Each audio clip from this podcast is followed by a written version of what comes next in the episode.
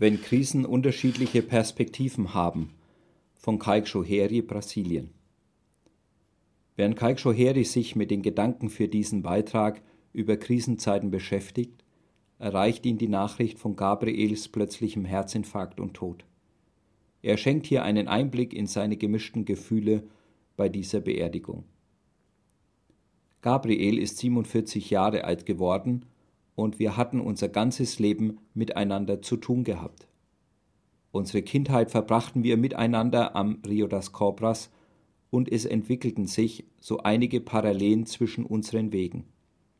Wie auch meine Eltern ließen sich seine Eltern als erste Keingang-Missionare senden und durch ihre Arbeit in Quemadas sind andere Keingang in Jesus hineingegangen und neue Gemeinden entstanden. Während ich in Deutschland in Tabor Marburg meine theologische Ausbildung machte, begann auch er seine theologische Ausbildung in einer Indianerbibelschule in Mato Grosso. Leider brach er die Ausbildung ab, wurde aber von seinem Vater in der Gemeinde in Quemadas geschützt und eingebunden.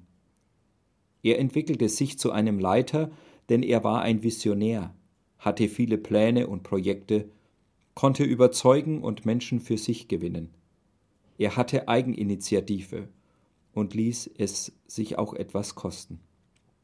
Was ihm dabei jedoch immer wieder ein Bein stellte, war sein Umgang mit dem Geld, sein Ehrgeiz, vorne zu stehen, sein Versuch, auf vielen Hochzeiten zu tanzen und die immer wiederkehrenden Gerüchte über seinen Umgang mit anderen Frauen. Dies sorgte für Unruhen und nahm ihm allmählich seine Glaubwürdigkeit, besonders bei den anderen Gemeindeleitern und seinen Geschwistern im Glauben, mich mit eingeschlossen. Dadurch lief er mit seinen Plänen immer mehr ins Leere und war jetzt im Begriff, eine eigene Gemeinde zu gründen. Er begann auch ein Theologiestudium in Londrina, hätte Mitte dieses Jahres seinen Abschluss gemacht und wäre damit nun endlich ein richtiger Pastor und allen anderen Gemeindeleitern überlegen.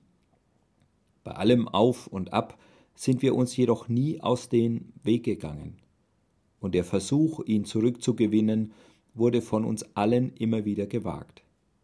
Er blieb uns ein lieber und wertvoller Bruder.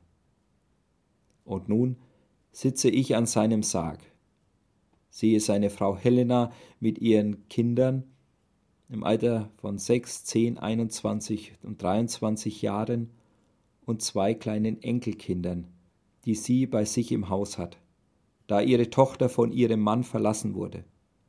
Es tut mir im Herzen weh, sie so in ihrem Leid zu sehen. Dabei kommt mir die Frage, ob ich mich fragen darf, ob Gott mit dieser persönlichen Krise von Helena uns als Keingang-Gemeinden vielleicht vor schlimmeren Krisen bewahren wollte. Kaique Schoheri.